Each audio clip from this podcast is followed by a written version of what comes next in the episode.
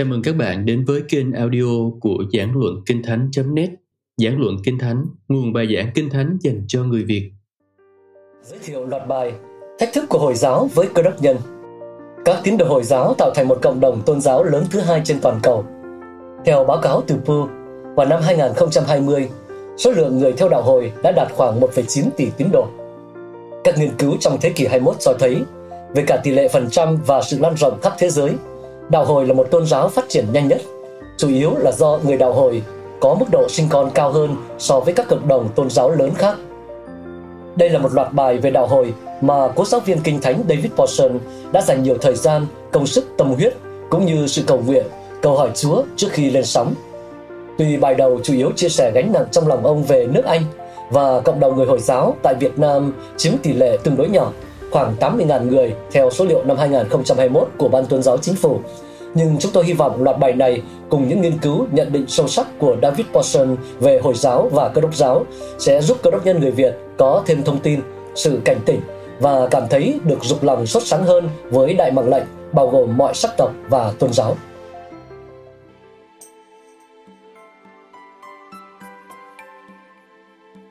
Loạt bài Thách thức của Hồi giáo với cơ đốc nhân Diễn giả David Paulson Phần 1 Khoảng trống thuộc linh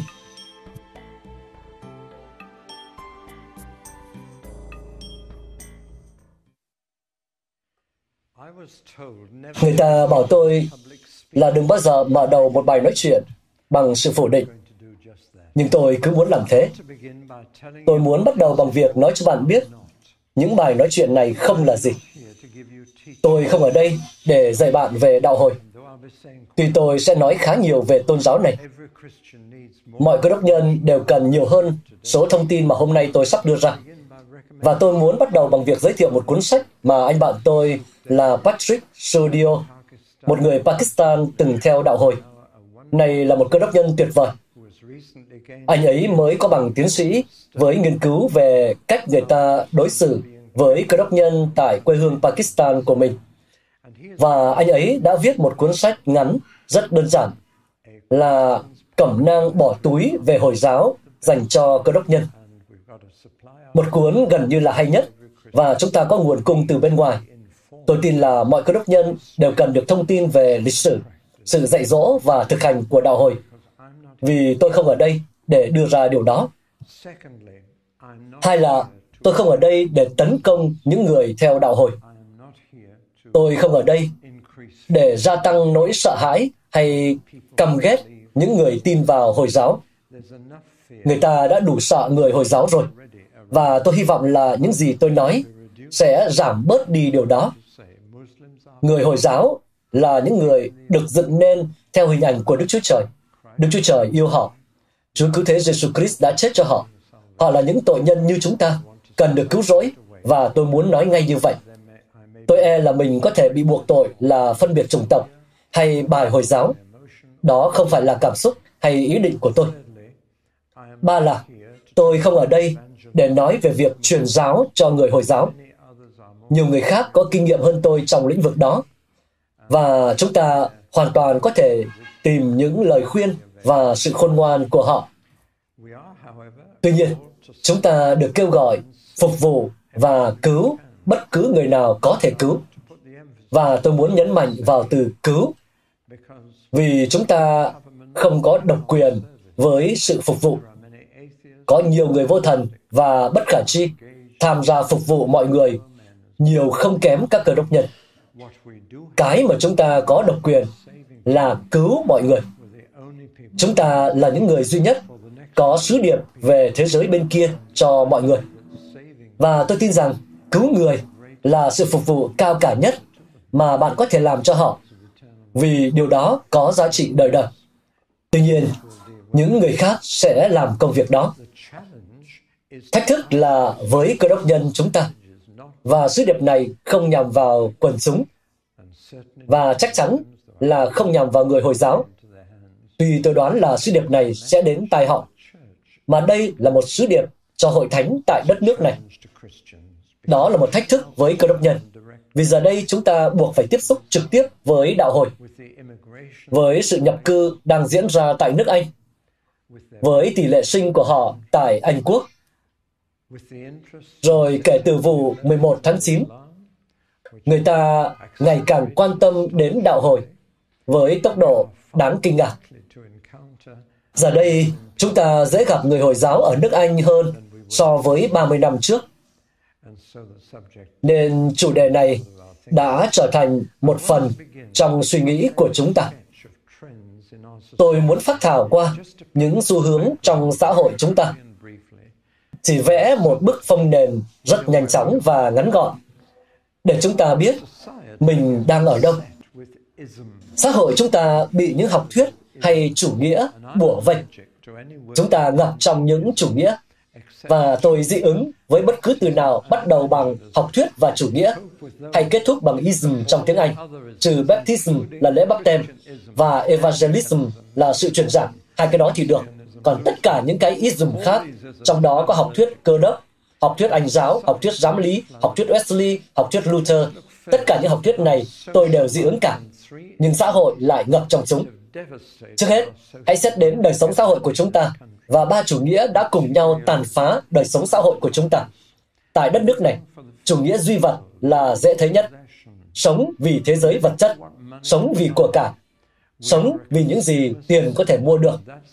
Chúng ta là một xã hội tiêu dùng, và điều đó tràn vào trong tôn giáo. Vì cũng giống như người ta chọn mua ở siêu thị này, siêu thị kia, rồi hàng nọ hàng kia. Họ cũng chọn mua hội thánh này hay hội thánh kia cho tới khi tìm được cái họ thích. Trong một xã hội tiêu dùng, ta dễ tìm thấy nhiều người ở hội chợ và trung tâm mua sắm hơn là ở hội thánh vào sáng Chủ nhật. Chủ nghĩa duy vật đã ghi chặt lấy xã hội chúng ta. Và tất nhiên, thành phần không thể thiếu của nó là tiền. Và chúng ta đã trở thành một xã hội hướng đến tiền bạc. Giờ đây, chúng ta đang vướng vào nạn mua sắm thả ga, khiến giá nhà tăng cao. Và nạn mua sắm thả ga đó thường là triệu chứng của sự bất an về tương lai, bất an về tiền bạc. Liệu khoản tiết kiệm của mình có còn giá trị không? Liệu mình có lương hưu không? Tôi giờ cứ tiêu đi. Chủ nghĩa thứ hai mà tôi cảm thấy đã chiếm lấy xã hội chúng ta là chủ nghĩa khoái lạc. Chủ nghĩa khoái lạc. Đó là sự theo đuổi lạc thú, hạnh phúc, thậm chí là theo đuổi sự an nhàn. Tất nhiên, thành phần không thể thiếu lúc này là sức khỏe. Chúng ta có một xã hội rất ý thức đến sức khỏe. Vì nếu không có sức khỏe, thì sao anh có thể tận hưởng lạc thú nào khác? Nên các cửa hàng chăm sóc sức khỏe hơn bao giờ hết là nét đặc trưng của các con phố thương mại. Và tất nhiên, trong một xã hội khoái lạc, thì tình dục sẽ đóng vai trò quan trọng. Chủ nghĩa thứ ba trong đời sống xã hội chúng ta là chủ nghĩa thế tục. Tôn giáo ngày càng trở nên kém quan trọng trong đời sống cộng đồng. Nó đã trở thành vấn đề riêng tư, trở thành một sở thích cá nhân mà chúng ta theo đuổi lúc rảnh rỗi. Nó ngày càng trở nên kém quan trọng trong đời sống cộng đồng. Nó đã trở nên một sở thích lúc rảnh rang. Trong một cuộc thăm dò ý kiến do tạp chí Reader's Digest thực hiện, người ta đã liệt kê những quốc gia vô thần nhất trên thế giới theo thứ tự. Nhật Bản đứng đầu danh sách các quốc gia vô thần trên thế giới. Tôi không biết người ta định nghĩa hay đo lường điều này thế nào, nhưng đó là kết luận của họ. Anh Quốc xếp thứ hai trên toàn thế giới về sự vô thần và thiếu tôn giáo. Tôi chỉ nêu ra vậy thôi. Hãy nhìn vào nhãn quan của chúng ta, vì điều đó thậm chí còn quan trọng hơn đời sống xã hội, lối suy nghĩ của người ta, thế giới quan của họ. Tôi muốn nhắc đến ba chủ nghĩa đã ảnh hưởng sâu sắc đến lối suy nghĩ của người Anh chúng ta.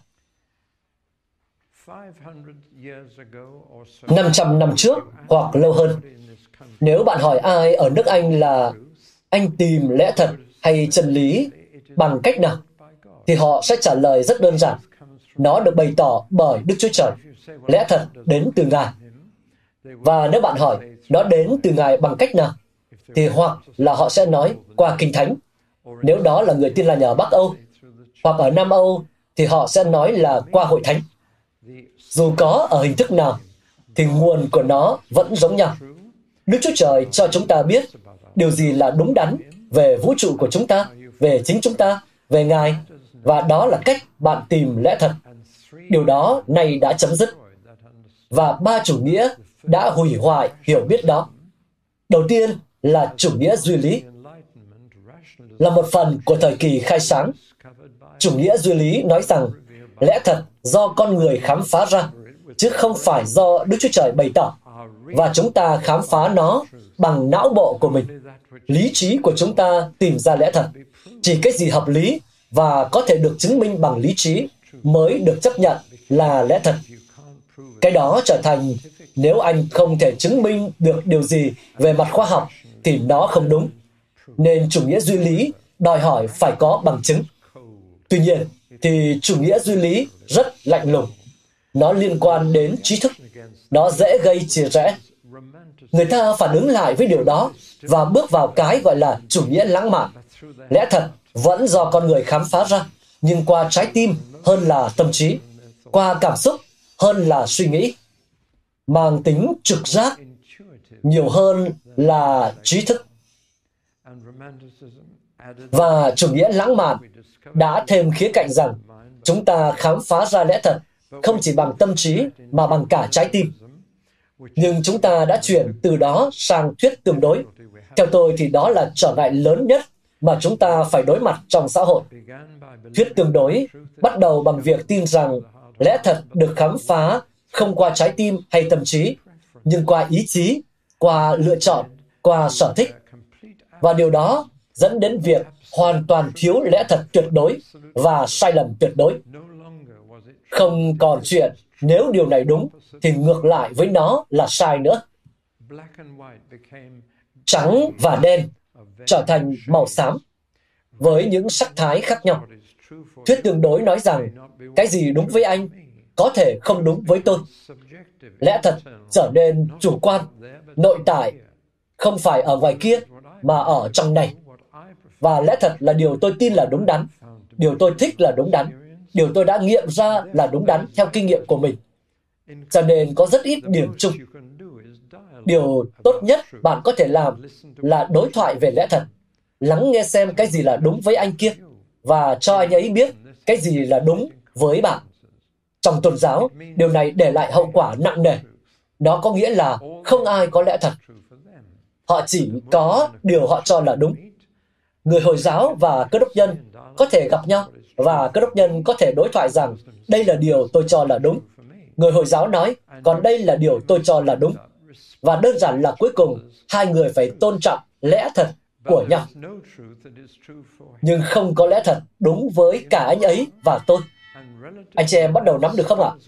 Từ đó, thuyết tương đối tràn từ lẽ thật sang hành vi đạo đức. Bây giờ không còn có đúng sai tuyệt đối nữa. Anh chọn cái gì là đúng với anh và đừng cố áp đặt cái đó trên bất cứ ai. Điều bạn cho là đúng có thể không đúng với anh ấy. Điều bạn cho là sai có thể không sai với anh ấy.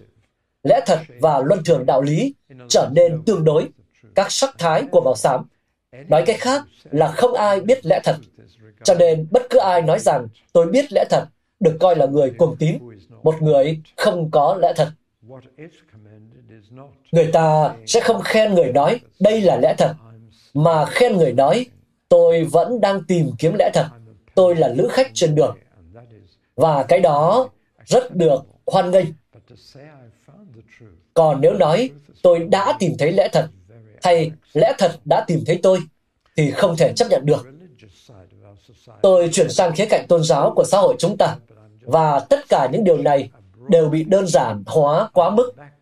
Nhưng tôi chỉ đang phát thảo một bức tranh toàn cảnh về bối cảnh hiện tại của chúng ta. Có hai ism hay chủ nghĩa đã xâm chiếm thế giới tôn giáo. Đầu tiên là chủ nghĩa đa nguyên. Chúng ta hiện đang ở trong một xã hội đa nguyên. Chúng ta ở trong một xã hội đa văn hóa, đa tôn giáo. Nhiều người trong chúng ta lần đầu tiên trong đời.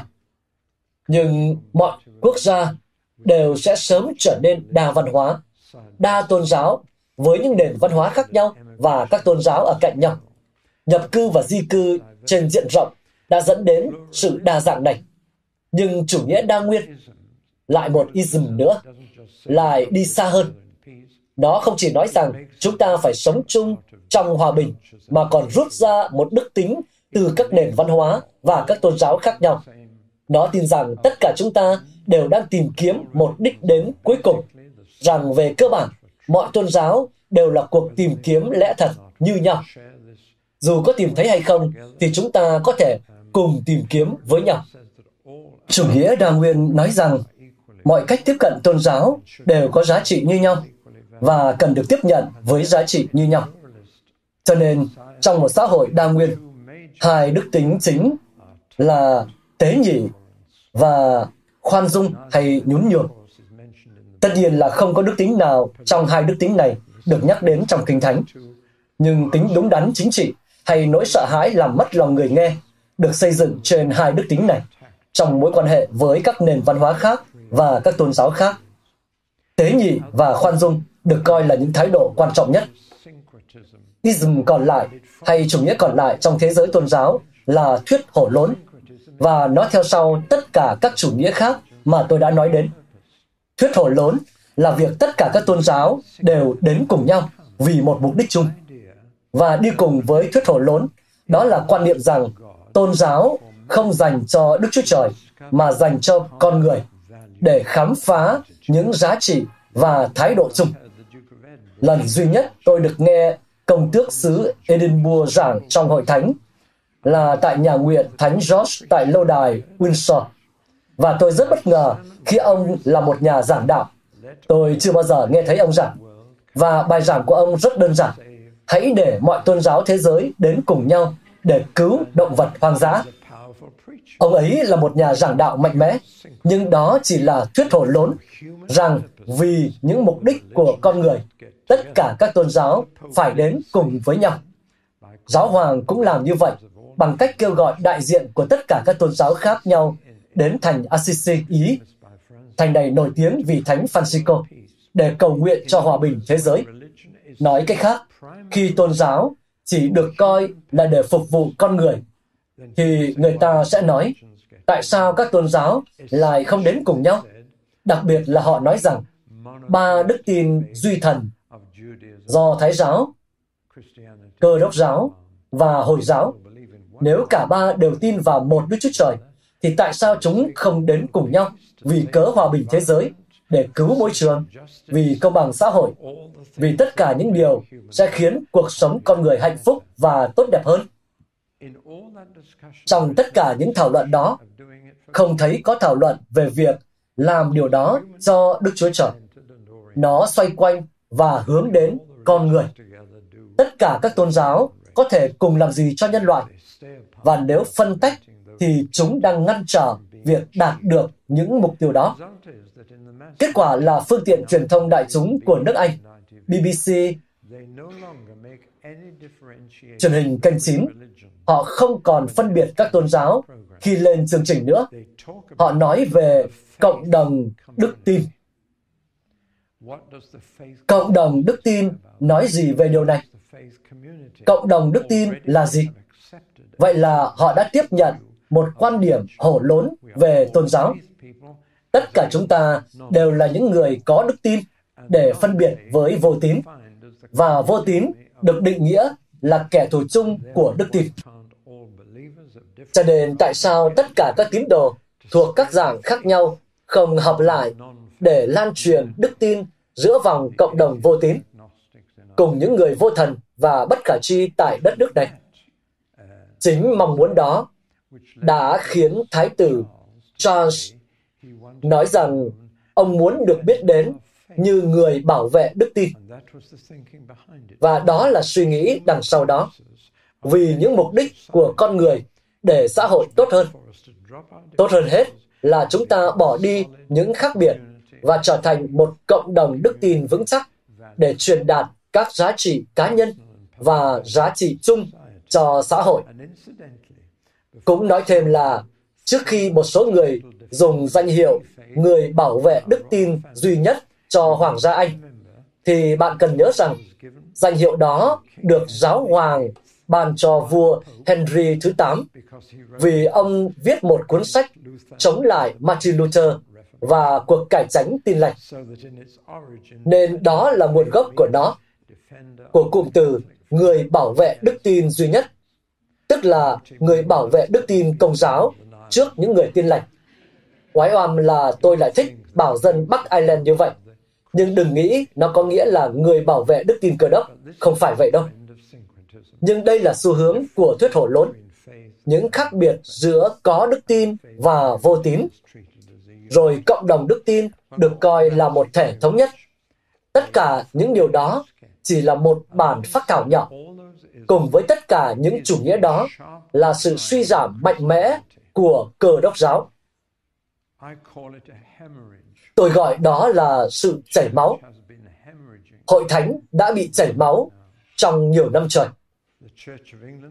Hội thánh Anh Quốc đang mất một ngàn người mỗi tuần, nhất là thanh niên. Và hiện tại, cụ thể hơn, số liệu mới nhất cho thấy Hội thánh Anh Quốc đang mất những người nam. Đó là một điểm rất quan trọng mà tôi sẽ nói sau. Người giám lý đang phải đóng cửa hai nhà thờ mỗi tuần. Dưới 5% dân số đến hội thánh hàng tuần. Có một số ngoại lệ vẻ vang. Có một số hội thánh sống động. Một số có vài ngàn người mạnh mẽ. Nhưng khi đặt trong tương quan với lượng dân số mà chúng ta phục vụ, thì chúng vô cùng nhỏ. Đúng là bạn có thể có hội thánh 2, 3 ngàn người tại London trên tổng số 8 đến 10 triệu dân. Và có lẽ tỷ lệ đó tương tự với một ngôi làng có 30 người đi hội thánh. Chúng ta cần đặt nhiều thứ vào tỷ lệ. Chúng ta có xu hướng tập trung vào các hội thánh thành công mà không nhìn vào bối cảnh nơi chúng thành công. Đừng tính những người đến hội thánh, mà hãy tính những người không đến. Từ đó, chúng ta sẽ có một phân tích nghiêm túc. Có một số hội thánh rất lớn của người da đen. Sự vận hành lớn nhất của Đức Chúa Trời tại nước Anh trong hiện tại là giữa vòng những người Zigan. Tôi có mối liên hệ thật sự với một số người Zigan rất đáng mến. Tôi đã đến thăm một khu trại mà cái xe lưu trú nào cũng có hình dáng Chúa Giêsu ở cửa sổ.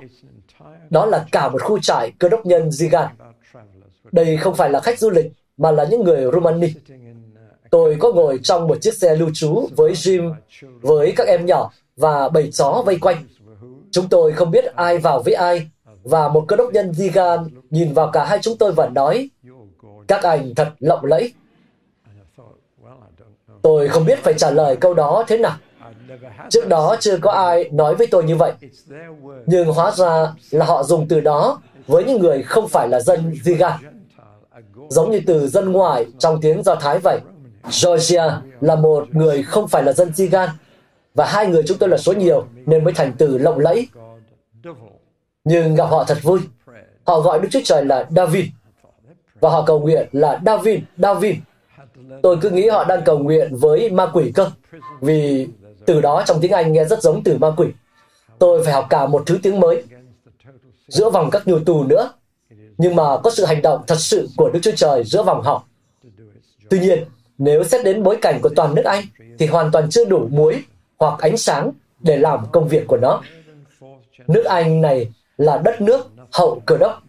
Hiện nay, chúng ta đang ở thế hệ thứ ba, thứ tư, không dính dáng gì đến hội thánh hay kinh thánh. Và điều này đã tạo ra một khoảng trống thuộc linh khổng lồ. Câu hỏi là, điều gì sẽ lấp vào chỗ đó?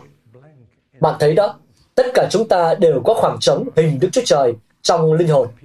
Xã hội có một khoảng trống hình Đức Chúa Trời.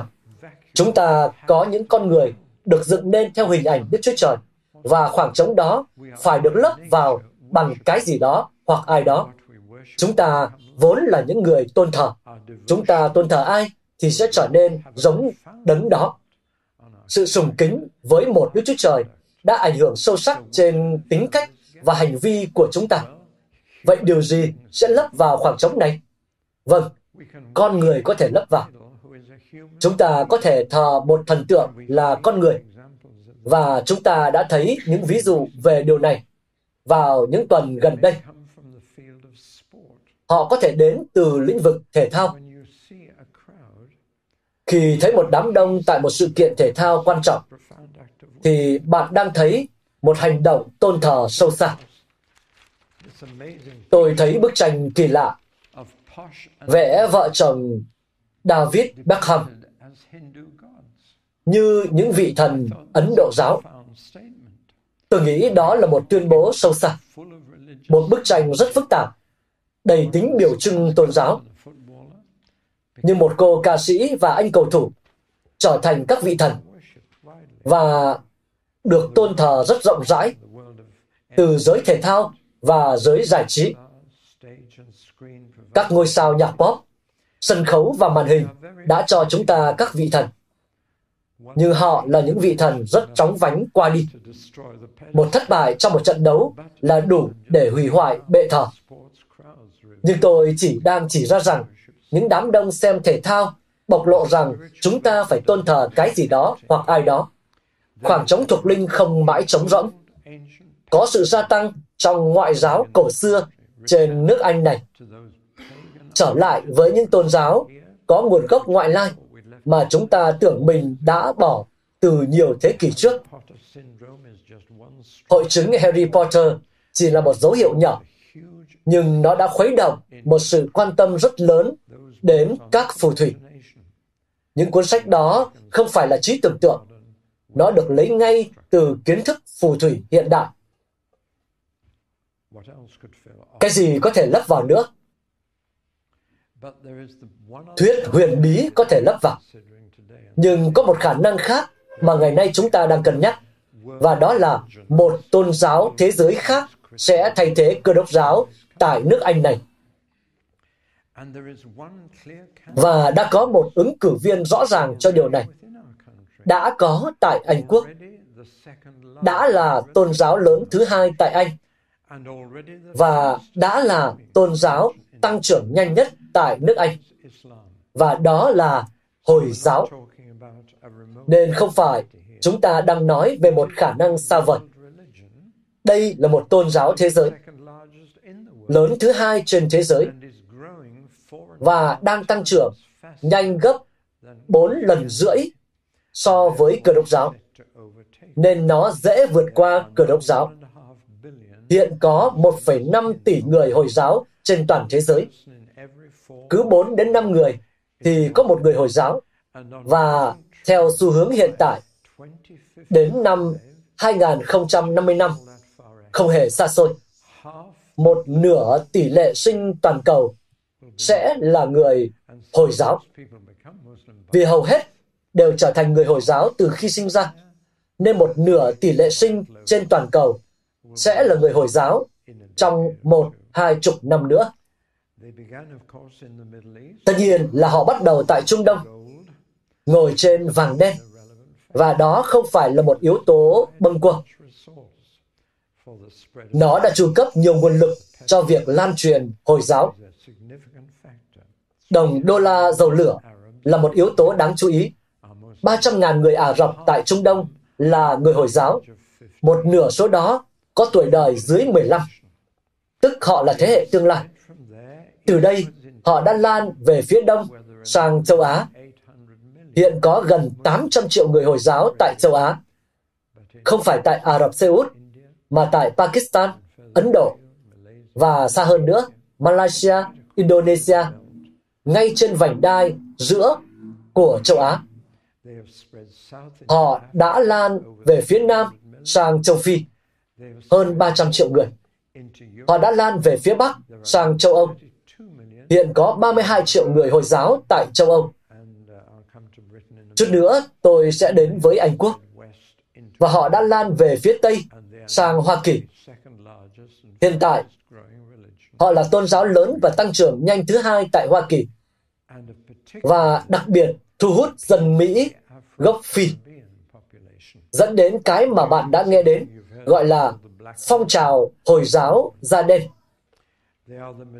Hiện nay, họ đang chiếm đa số tại 45 quốc gia khác nhau, đặc biệt là tại châu Phi và châu Á. Tôi nói đa số có nghĩa là trên 70%, không phải trên 50, mà trên 70%, tại 45 quốc gia khác nhau. với mức độ ảnh hưởng khác nhau tại các nước đó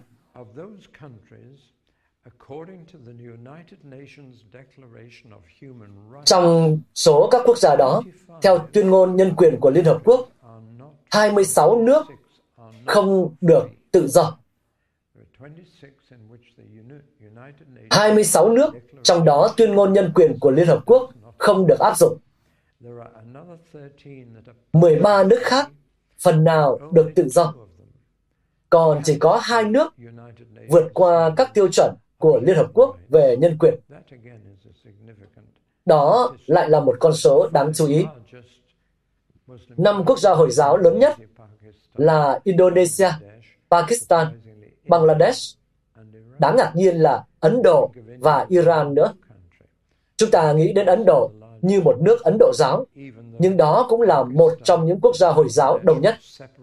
Tuy Pakistan và Bangladesh được bá tước Louis Mountbatten toàn quyền cuối cùng tách ra thành các quốc gia Hồi giáo khỏi Ấn Độ, Ấn Độ giáo, nhưng Ấn Độ vẫn nằm trong năm nước lớn nhất. Đây là một tuyên bố tại lễ khai trương một trung tâm Hồi giáo tại châu Âu.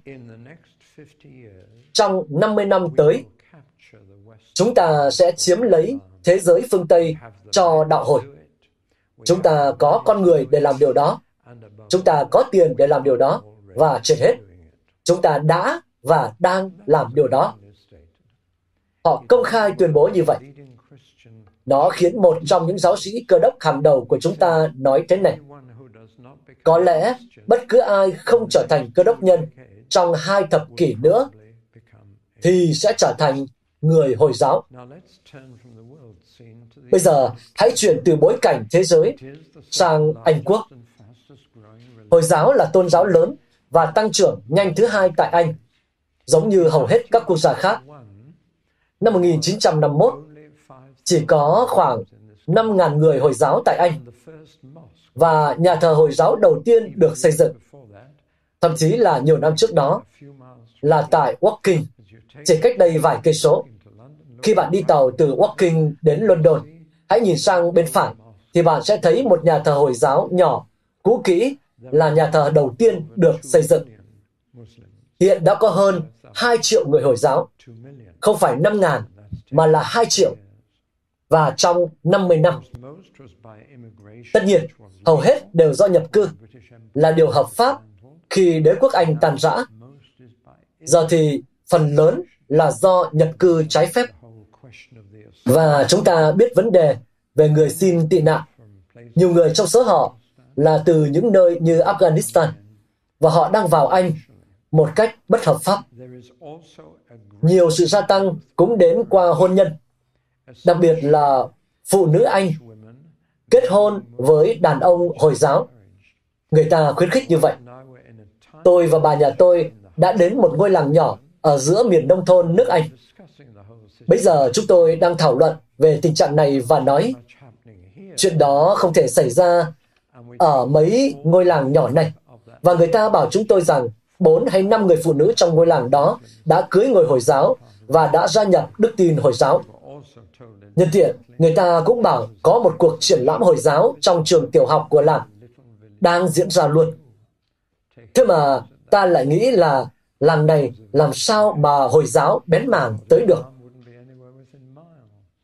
Tôi sẽ trở lại với điều đó. Có sự cải đạo đang diễn ra, thậm chí giữa vòng những người Anh bản địa. Không xa chúng ta đây lắm, có một nơi tên là Greenham Common.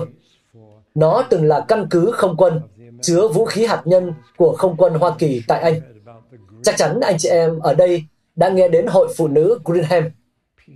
Họ đã có cuộc biểu tình vì hòa bình và đóng trại tại các cổng chính. Người lãnh đạo Hội Phụ nữ Greenham Common giờ đã là người Hồi giáo và ủng hộ đạo hồi. Thay đổi 180 độ. Nhưng sự cải đạo đang diễn ra.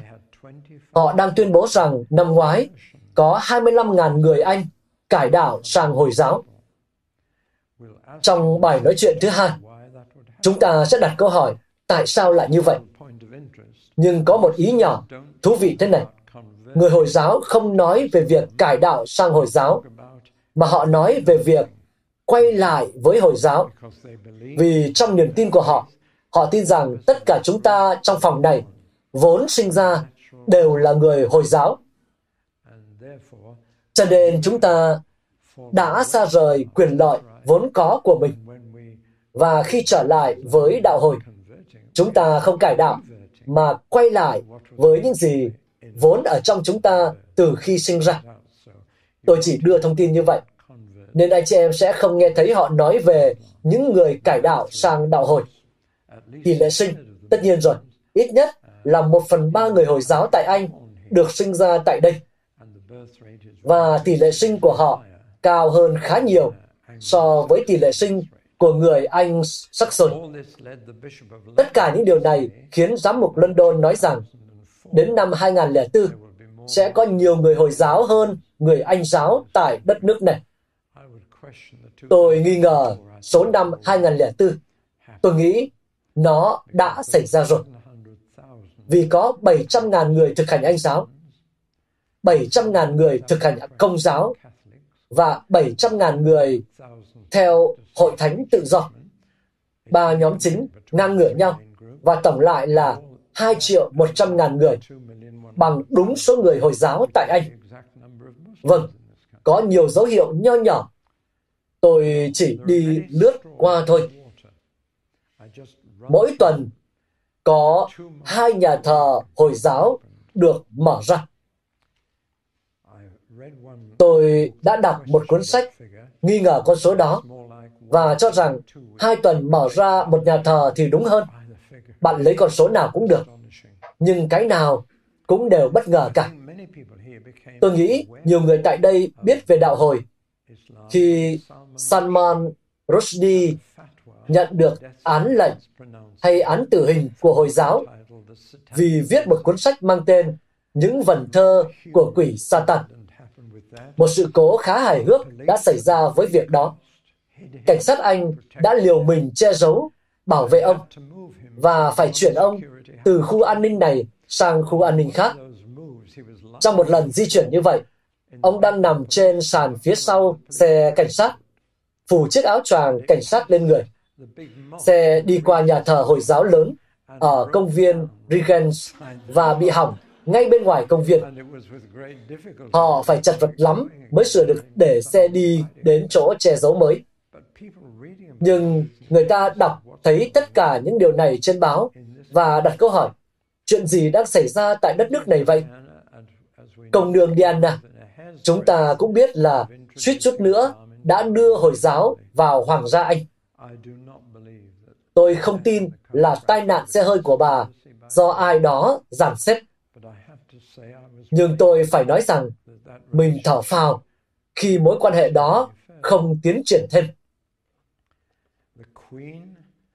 Nữ vương Anh đã mở một lễ hội tốn 2 triệu bảng Anh về niềm tin Hồi giáo và thân vương Philip đã tài trợ 7 triệu bảng Anh để xuất bản bản kinh Koran đầu tiên bằng tiếng Anh được cấp phép.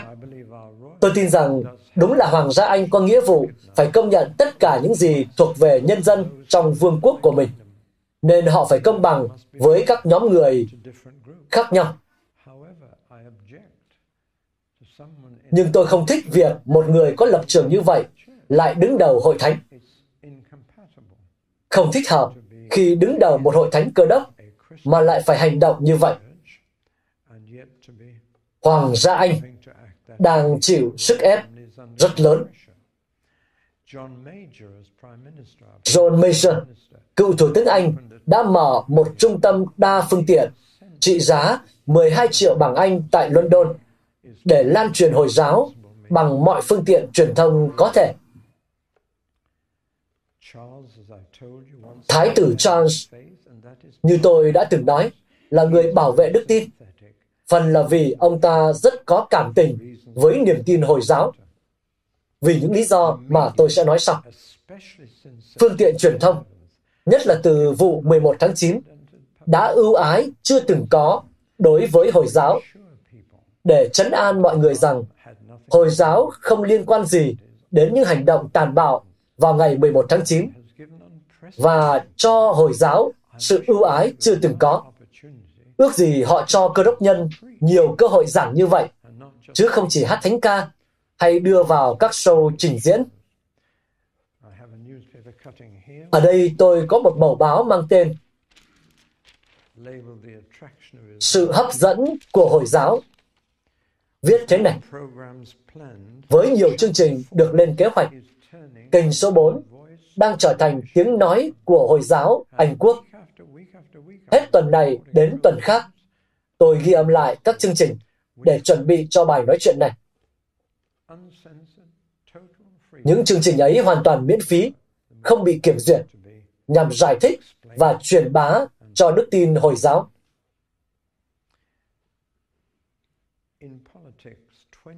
Trong chính trị, 23% dự trữ ngân hàng Anh là đồng đô la dầu lửa.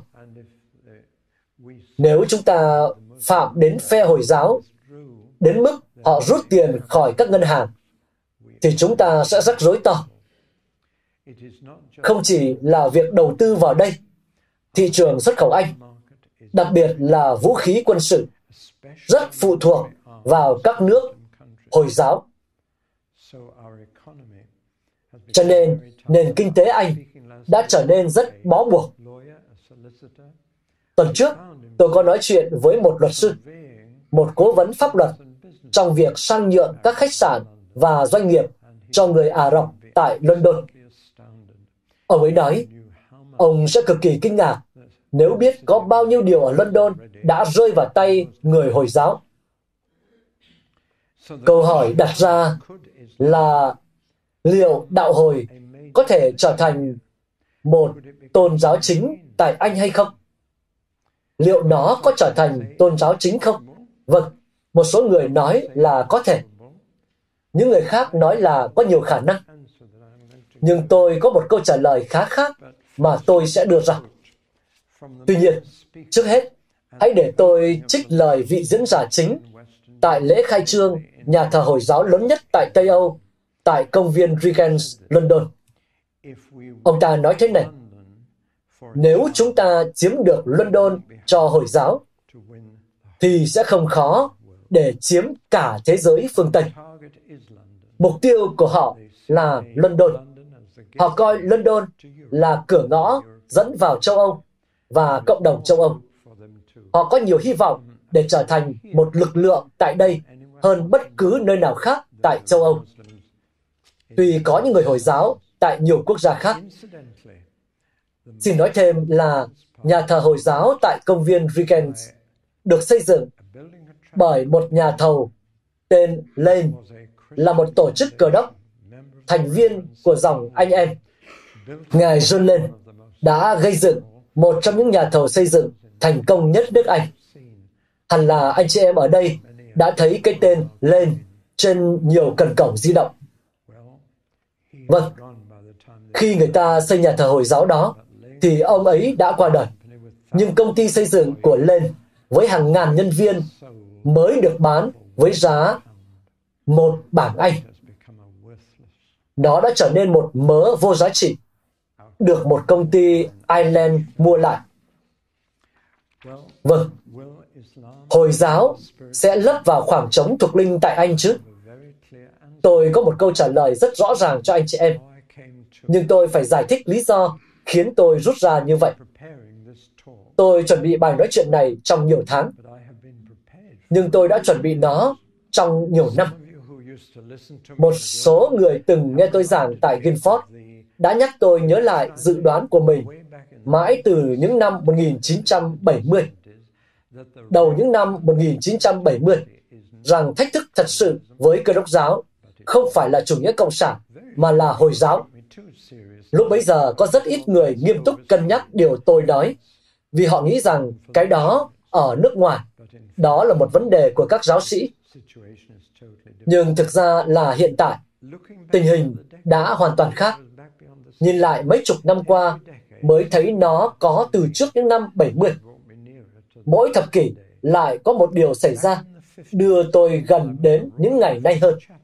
Từ những năm 50, tôi còn là một mục sư tuyên úy trong không quân hoàng gia và gặp rắc rối với chính quyền trong 6 tháng đầu vì hủy các buổi lễ, diễu hành, bắt những người nam phải thờ phượng theo một kiểu hoàn toàn xa lạ. Các buổi lễ của chúng tôi nhẹ nhõm hẳn khi những người nam không phải diễu hành cả tiếng đồng hồ trong bộ quân phục đẹp nhất trước khi thờ phượng. Nhưng chính quyền không chấp thuận việc đó. Tôi bị điều đến Aden và lần đầu tiên trong đời tôi thấy mình ở trong một nền văn hóa xa lạ mà trước đó tôi chưa từng trải nghiệm, chưa từng nghĩ đến. Tôi bị đánh thức dậy sớm vì tiếng gọi cầu nguyện của thầy tu báo giờ Hồi giáo. Vì tôi và bà nhà tôi sống trong miệng núi lửa đã tắt ở một thị trấn Ả Rập mà phải đi qua một đường hầm ở vành núi lửa. Nhiều người trong đây đã từng đến miệng núi lửa, chắc sẽ biết. Và tại đó, chúng tôi thực sự không chỉ phải đối mặt với chuyện cầu nguyện, mà còn là cầu nguyện ở góc phố. Tôi không hề hiểu những lời Chúa Giêsu nói về cầu nguyện nơi góc phố cho tới khi đến đó. Người ta trải chiếu ra và cầu nguyện giữa đường. Người Anh còn lâu mới thế, đúng không?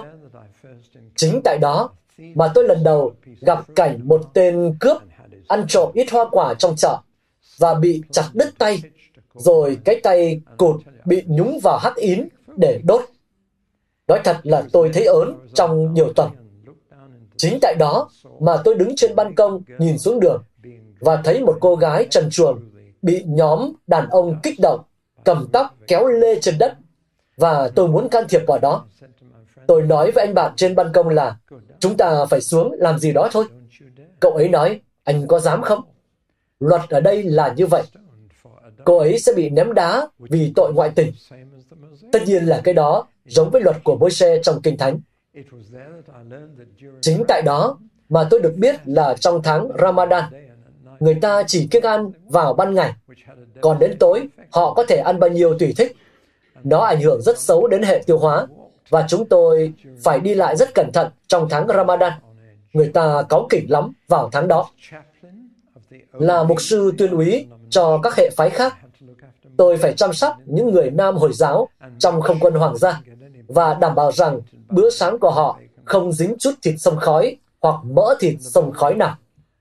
Hơn hết, chính tại đó mà bất cứ người Hồi giáo nào được bắt tên nhân danh Giêsu cũng ký vào giấy báo tử của mình.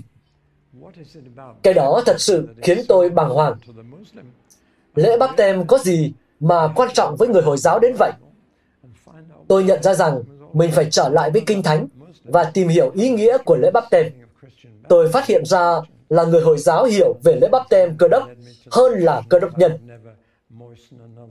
Cũng nói thêm là điều đó đã đưa tôi đến với quyết định là không rửa tội cho đứa bé nào nữa. Nhưng đó là một câu chuyện khác. Ấy là những năm 50. Trong những năm 60, tôi đã đến thăm Israel hai lần. Lần đầu chỉ là để chụp ảnh phục vụ việc dạy kinh thánh. Tôi đã coi Israel như một bảo tàng ngoài trời, như nhiều du khách khác, và người dân tại đó đã ngáng chân tôi. Anh chị em hiểu ý tôi nói không? Tại sao người dân ở đây? Tôi muốn chụp các bức ảnh mà họ lại cứ cố bán bưu thiếp cho tôi. Tôi muốn chụp ảnh để dạy kinh thánh mà. Nhưng lần thứ hai tôi đến, đúng vào thời điểm khép lại chiến tranh 6 ngày. Tôi thấy mình đi trên con xe Jeep của quân đội trên cao nguyên Golan, nói chuyện với một vị tướng. Tôi nói, sao anh có thể lên đây khi súng ống của Nga đang chĩa vào anh? Anh ấy chỉ làm thế này, chỉ tay lên trời. Và sau chuyến thăm đó, tôi nhận ra rằng cuộc chiến tại Trung Đông không mang tính chính trị, mà mang tính tôn giáo. Đó là cuộc chiến giữa hai tôn giáo và hai vị thần. Điều đó bắt đầu khiến tôi suy nghĩ. Những năm 1970, tôi bắt đầu cảnh báo hội chúng của mình rằng không phải chủ nghĩa cộng sản, mà là đạo hồi. Đặc biệt là vào thời điểm đó, tôi đã nói rằng vua Ba Tư sẽ bị hạ bệ vì vào lễ kỷ niệm 2.500 năm của đế chế Ba Tư, ông ta đã tự đặt cho mình một danh hiệu mới, vua của các vua và chúa của các chúa. Tôi nói Đức Chúa Trời sẽ không chịu để như vậy. Vài tháng sau, ông ta đi đời và thủ lĩnh Hồi giáo Khomeini đã tiếp quản. Những năm 1980, tôi đến thăm một nước Hồi giáo và người ta bảo tôi sẽ không vào được vì trong hộ chiếu của tôi có 16 con dấu Israel. Khi tôi đến nhập cảnh, một số người trong đây biết đó là nước nào. Khi cán bộ xuất nhập cảnh cầm hộ chiếu của tôi, tôi chỉ nói, Chúa ơi, hãy che mắt anh ta. Anh ta cầm hộ chiếu của tôi và mở hết các trang, nhưng mắt lại nhìn xa xăm. Thế là tôi vào được. Giờ thì tôi đã thay hộ chiếu. Trong 10 năm đó, tôi và bà nhà tôi đã dự một cuộc diễu hành cơ đốc vào ngày thứ Bảy, giữa thứ Sáu tuần Thánh và Chủ nhật Phục sinh. Khi lái xe qua London, xuôi theo đường Millen, chúng tôi đi qua một nhà thờ Hồi giáo mới, đổ sổ, vào 12 giờ trưa thứ Sáu tuần Thánh, và bỗng dưng nó mở cửa. Hàng trăm người nam trưởng thành, đẹp trai, khỏe mạnh, đã tràn ra. Phụ nữ phải ra từ cổng sau. Họ làm tắc nghẽn giao thông, và tôi có dịp nhìn họ. Sau đó, chúng tôi tiếp tục diễu hành với các cơ đốc nhân, và tôi không thể không để ý thấy sự tương phản giữa hai bên. Cuộc diễu hành cơ đốc có ít người nam hơn nhiều. Chỉ có ông già hoặc những thanh niên rất trẻ. Không có đàn ông ở tuổi đang thịt. Tôi nghĩ bụng, cái gì sẽ lên ngôi đây? Vào những năm 90, Ahmed Dindet đã đến London. Ông ta từng là nhà truyền giáo vĩ đại nhất của người Hồi giáo, tôi nghĩ vậy. Tôi có thể nói rằng ông ta có tác phong, tính cách và ngoại hình là sự kết hợp giữa Billy Graham và John Scott.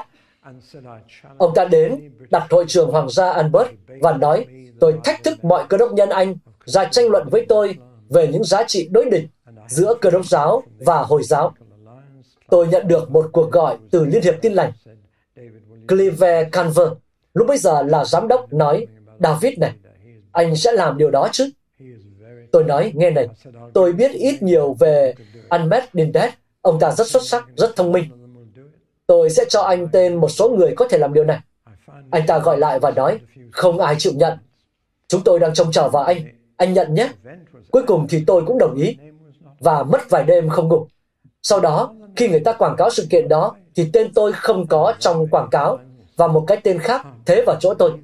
Tôi gọi cho Liên Hiệp và nói, tôi sẽ thở phào nhẹ nhõm nếu các anh tìm được người khác. Nhưng các anh không bảo tôi là các anh đã thay diễn giả. Họ đáp, à vâng, chúng tôi nghĩ anh ấy sẽ phù hợp hơn. Tôi hỏi người đó là ai? Tôi chưa bao giờ nghe đến cái tên này. Họ đáp, anh ấy là người Mỹ, một nhà truyền giảng Liban. Chúng tôi nghĩ là để người Ả Rập đối chất với nhau là phù hợp. Tôi nói, tôi nghĩ các anh đã phạm một sai lầm rất lớn. Cơ đốc nhân sẽ không đến khi họ không biết một người nào đó. Họ sẽ đến ủng hộ một người mà họ biết. Tất nhiên là chuyện đã xảy ra như vậy. Tối đó, tôi và bà nhà tôi lên xe, đi đến hội trường Hoàng gia Albert. Chúng tôi không thể nào vào được. Ngay cả hàng trăm người Hồi giáo khắp chung quanh hội trường, thậm chí còn không vào được. Tôi nói, mình đi vòng sang phía sân khấu đi.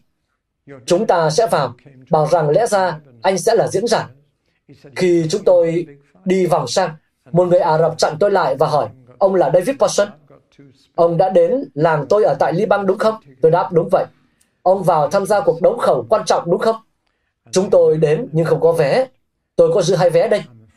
Thế là một người Ả Rập đã đưa chúng tôi hai vé và chúng tôi vào đó. Hội trường toàn là người Hồi giáo và nhà truyền giảng Hoa Kỳ. Tôi e là Ahmed đã cho anh ta đò ván, hoàn toàn hạ gục anh ta. Tôi tức lắm, hổ thẹn lắm, bực bội lắm. Tôi muốn hét lên rằng lẽ ra tôi sẽ là diễn giả và tôi sẽ nói. Nhưng tôi e là đó là một sự kiện kinh khủng và người ta đồn khắp Anh quốc rằng Ahmed Dindat đã thách thức cờ đốc nhân. Ông ta bắt đầu bằng câu nói Các người không tìm được một cơ đốc nhân người Anh để tranh luận với tôi à? Đó là một sự kiện đáng xấu hổ. Như vậy đó, một số người bảo tôi là may mà ông không tranh luận, vì nhà truyền giảng người Mỹ ấy, chức vụ của ông ta đã bị hủy hoại vào đêm đó. Ông ta không bao giờ phục vụ nữa và con trai ông ta tự tử vào một hai hôm sau. Nên có thể là tôi đã gặp may. Bây giờ, chúng ta đang ở những năm 2000 và vụ 11 tháng 9 đã xảy ra tại Mỹ. Từ đó trở đi, rất nhiều người quan tâm đến đạo hồi. Tôi đã làm một băng ghi âm sau sự kiện đó. Chúng tôi phải sản xuất khoảng 10.000 bản sao. Nó đã đi khắp thế giới. Hãy mua băng ghi âm đó nếu anh chị em chưa mua. Nhưng những hạt giống này ngày nay có trong đó. Nhưng giờ tôi sẽ đến với phần cao trào. Vài tháng trước, tôi đến một buổi nhóm có vẻ như là cung cấp cho chúng ta thông tin về đạo hồi. Và đúng là như vậy. Nó nhằm giúp cơ đốc nhân hiểu và đánh giá đúng. Giữa buổi nhóm đó, một cách hoàn toàn bất ngờ, tôi bị choáng ngợp trong suy nghĩ rằng không phải chúng ta đang đối phó với một khả năng hay khả năng cao, mà là một điều chắc chắn. Và tôi không thể chịu nổi điều đó. Tôi không nhắc đến điều đó trong nhiều tuần. Tôi nghĩ rằng nước Anh thành đạo hồi. Khi anh chị em có con, có cháu, tôi bị choáng ngợp. Cuối cùng thì tôi hỏi Chúa ơi, điều đó có đến từ Ngài không? Nếu vậy thì tại sao Ngài lại cho con biết? Và tôi nghe thấy thế này. Vì hội thánh ta không sẵn sàng và không hay biết. Nên tôi bắt đầu hỏi Chúa thêm. Chúng con không sẵn sàng ở điểm nào? Làm thế nào để chúng con có thể sẵn sàng? Chúng con yếu đuối ở điểm nào? Từ đó trở đi, ngày nào tôi cũng có sự mặc khải mà tôi phải vội vàng ghi lại. Nhưng có một sự mặc khải từ Chúa phải được những người khác cân nhắc, đánh giá và thử nghiệm. Cho nên tôi đã trình bày điều đó cho khoảng hơn hai chục lãnh đạo cơ đốc tại Anh. Tôi sẽ chỉ nói tên một người. Tôi đã đến với Joel Edwards, là người đứng đầu dòng tin lành. Tôi nói, Joel à, tôi nói với anh điều này được không?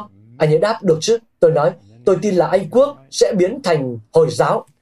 Anh ấy nhìn chằm chặp vào tôi trong khoảng một phút, rồi anh ấy chỉ nói, anh nói đúng đấy David ạ. À. Tôi hy vọng người ta sẽ nói anh điên rồi, quên cái đó đi. Nhưng không, họ thúc giục tôi chia sẻ những gì Chúa đã và đang bày tỏ cho tôi và nói anh phải chia sẻ sứ điệp này. Chưa bao giờ tôi thấy có quá nhiều người tình nguyện để tôi đứng ra chịu trận đến thế. Nhưng tôi chỉ hy vọng họ sẽ công khai ủng hộ tôi như trong chốn chương tư. Nhưng tôi được thôi thúc chia sẻ thông điệp mà ngày nay các bạn sẽ nghe.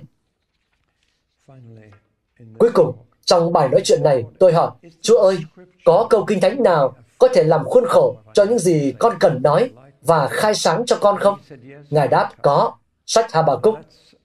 Đó là vị tiên tri mà tôi đã tập trung trong nhiều năm, nhưng chưa bao giờ liên hệ đến điều này. Không có chỗ nào trong Kinh Thánh nói về đạo hồi, vì đạo hồi xuất hiện sau. Tuy nhiên, Habakkuk nói, Chúa ơi, con lo lắng về tình trạng của dân Ngài. Họ đã thỏa hiệp. Họ họ rối ren. Họ không trung tín. Ngài đang làm gì với tình trạng của dân Israel? Chúa phán không sao Habakkuk à? Thực ra là Habakkuk nói, Ngài đã chẳng làm gì cả. Nhưng Chúa nói, không phải đâu Habakkuk à, ta có. Ta đưa quân Babylon đến. Điều đó là quá sức tưởng tượng của Habakkuk. Ông nói không đợi đã, làm thế thì triệt để quá mức, quyết liệt quá. Và Chúa nói, không, không phải vậy đâu. Habakkuk nói, nhưng mắt Chúa quá thánh sạch, chẳng thể nhìn điều ác. Ngài không thể để chúng làm thế được. Chúng tệ hơn chúng con. Chúng sẽ không chữa lại ai trong chúng con. Chúng sẽ xóa sổ hết chúng con. Và Đức Chúa Trời phán, không đâu. Người công chính sẽ sống bởi đức tin mình. Ta sẽ xử lý người Babylon xong. Cuối cùng thì Habakkuk ngợi khen Chúa rằng dù chúng có đến và làm điều tệ hại nhất, con sẽ vui mừng trong Đức Chúa Trời của sự cứu rỗi con. Và tôi đã có đoạn kinh thánh của mình. Tôi rất mong anh chị em nghe phần giải kinh về Habakkuk bằng video của tôi, vì tôi tin đó là chìa khóa để mở ra toàn bộ gánh nặng mà ngày hôm nay tôi chia sẻ với anh chị em. Các bạn vừa nghe xong bài giảng được phát trên kênh audio của giảng luận Kinh Thánh. Kênh nhằm cung cấp cho các tín hữu và tôi tớ Chúa người Việt những bài giảng chọn lọc của các diễn giả kinh điển trong những thời đại khác nhau. Để biết thêm thông tin về chúng tôi, xin vui lòng truy cập trang web giảng luận kinh thánh.net. Xin chào và hẹn gặp lại các bạn trong những bài giảng tiếp theo.